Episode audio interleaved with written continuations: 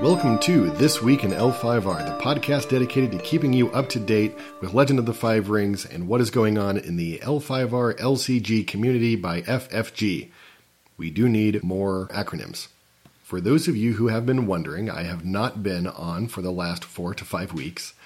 The basic situation is I was in a car accident, then went through depression, then went to Dragon Con, then got sick from Dragon Con, and then I hosted a LARP on my land. So all of those things took up way too much time. However, now I am back and trying to catch up. Luckily, there have been a number of weeks that have been not terribly exciting in the recent past, so I should have a lot of time to catch up before the box set hits the shelves. So this is week 14, or at least I'm covering information from week 14. So the first part of this is the first storyline event called Smokeless Fire.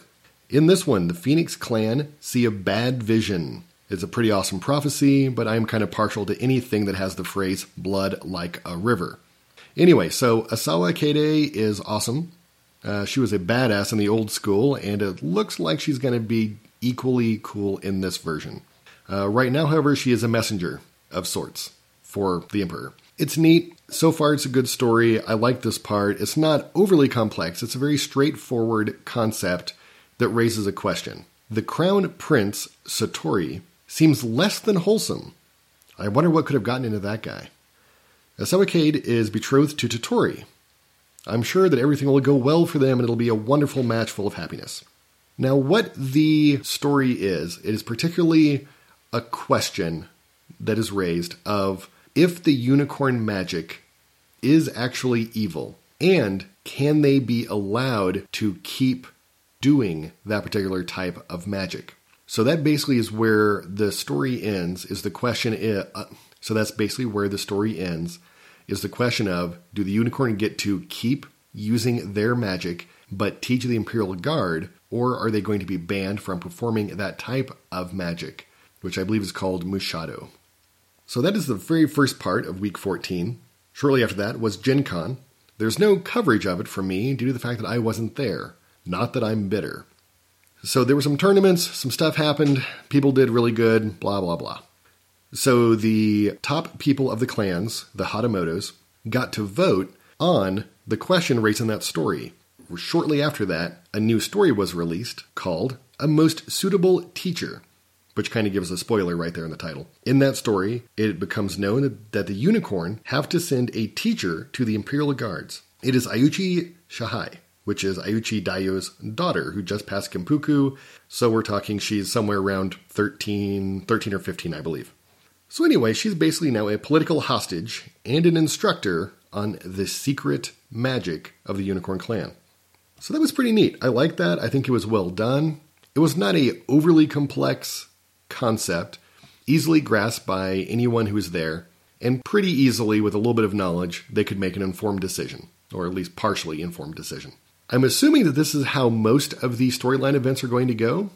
If so, I'm pretty happy with it. And I can't wait until I'm actually a part of them. So, the next part of the week was the release of a story called The World a Stage, which is a Scorpion clan fiction. Now, I've already covered the Scorpion clan cards, which they did a wonderful job of slowly disseminating those into every other clan's reveals slowly before they finally just showed all the cards for the people who are not looking through every Fantasy Flight Games page on a daily basis. The Scorpion Clan fiction. It starts off in a training scene. There's a great combat between Bayushi Shoju and Bayushi Yunako. At one point, he actually tells her to kill him while she has a metal blade and he has a wooden bokken. That was on purpose. Basically, he's testing her. He's going to see if she is loyal enough and skilled enough to be the leader of the elite Bayushi guard. This man is pretty awesome if he actually tells somebody with a metal sword to try to kill him. He does, however, win the fight, and then there's some dot dot dot tension between the two of them, which is then interrupted by his wife, who is Bayushi Kachiko, and she is also the Imperial advisor. So they talk for just a little bit. She's wondering if he's going to take her as a concubine. Nothing really concrete one way or the other. I seriously doubt it because he really doesn't have any need for anyone else in the world. The way that he has always been written in the past, that is. So the next part, he is looking at fish, and he's thinking about changing the paths of the future, primarily of other people, whenever he puts one obstacle in one place, how one person changes and that changes another person and that changes another another. It's an interesting concept from a pretty basic point of view. Kachiko then shows up and mentions your son, Dairu. In the original stories, Shoju does not have a son, but Kachiko does. It's a secret son, and no one knows that it's not Shoju except for the two parents, which is Kachiko and the father. And I'm going to give a hint as to who the father was in the original stories. All right, the hint is it's Doji Hoturi, which in the current fiction is Doji Hotaru, a female. So I have no idea of who the father is in the current fictions. They're in a garden, and there are a lot of workers around in the gardens who are fixing things and tending shrubs and, you know, just doing gardener stuff. It is completely a ploy. None of them are actual workers, they're all actors. The reason why they do this is so that they cannot be spied on by outsiders. If anyone gets close and is not supposed to be there, the workers will do certain things which will reveal to Shoju or Kachiko that there is someone else there. It's incredibly devious and pretty brilliant, which is everything I expect from the Scorpion clan. Not that I'm biased. So the conversation between Kachiko and Shoju is about the Scorpion clan and their role in the Empire. In the original days, Bayushi, the kami, said, I will be your villain. One of the things that they point out in the story very clearly is he never says, I will carry out your will. It says, I will be your villain. Now, how the Scorpion clan have always operated in the past is by being covert and keeping other clans balanced. So they embody their job by working to protect and serve the Empire by being the villain. No one likes the Scorpion, and that's on purpose. Shoju's concern right now is that they are too prominent and too powerful, which means other people resent them, and it makes them more in the spotlight, so it is harder for them to do their job. Kachiko, on the other hand, is very happy and proud of what the clan has accomplished and doesn't want to lose any of that power. So they are basically at a impasse as far as what the clan should do. There are many different options that they could go with from this point, and that is either to be a stronger faction and accumulate more power and try to crush their enemies, which does not seem very likely considering the Scorpions' modus operandi and current military strength. Or they could lose power, on purpose, of course, which would make them less important in the other clan's eyes. I assume that this is what is going to happen. However, two things about this conversation. Kachiko, on multiple times, says about different clans, the entire clan, that they are of no concern. I cannot really fathom the concept of Kachiko being one of the most important and powerful manipulators in the entire empire, talking about the Crane clan and I believe the Phoenix clan, possibly the Unicorn, and refer to them as being not a concern. Being a manipulator really, to me, indicates that she would know that these are always going to be threats.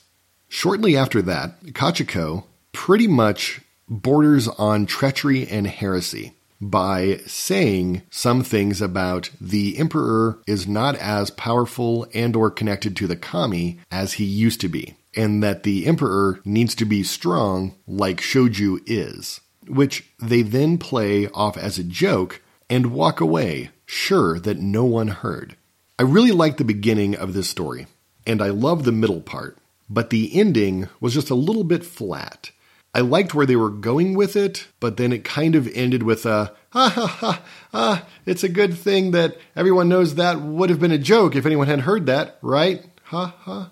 And then they walk away. Now, don't get me wrong, the story is still good. It's just that I have such high standards for anything Scorpion, and I feel like they could have handled that just a little bit better. But that is me. After the Scorpion Clan fiction, the Gen Con results of the Kiku Matsuri tournament. What this basically determines is the role cards that will be in use up until Worlds coming up in the beginning of November. which I will not be able to go to, which I am also bitter about that. So the cards that are in effect, I will go over them again, even though I mentioned the role cards in a previous episode. There are two different options for each element. There is Seeker and Keeper. All of the cards, all the Seekers, and all the Keepers are the same as each other, with the exception of which of the five elements they embody. So the Seeker of Air and the Seeker of Void are identical, other than one is only for air and one is only for void.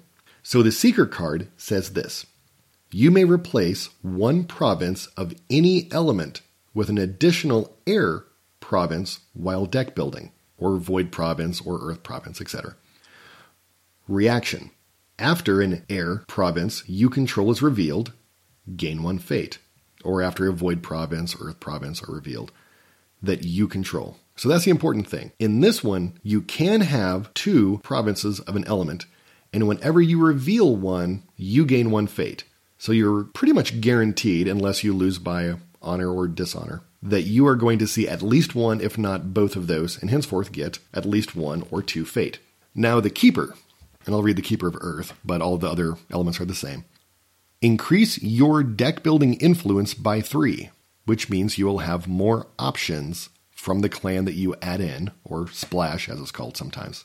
Reaction After you win an Earth conflict as the defending player, gain one fate.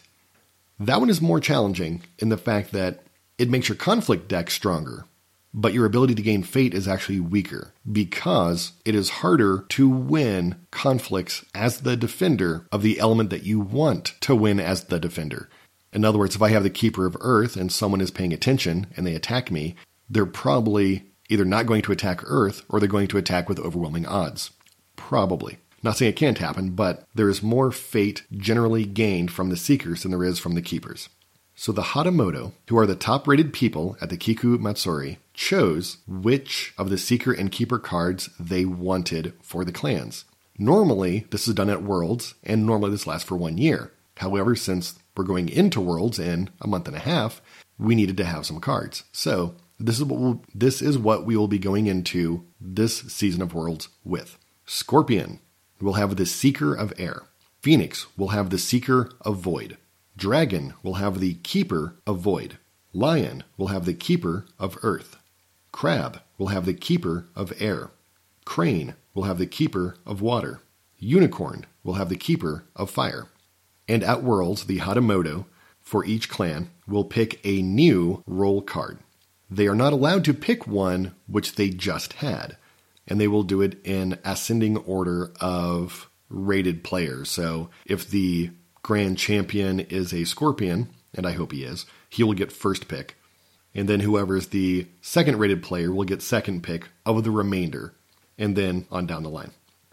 That is it for week 14. Next week, which might be in the next day or two, depending on if I can actually get another episode out quickly enough, will be about week 15. And off the top of my head, I don't even know what that is, just because there was so much weird stuff going on. Please like and subscribe. The music is Pray for Japan by Free Events Orchestra. This has been This Week in L5R, and I am Shizuru Nasanaka. Thank you.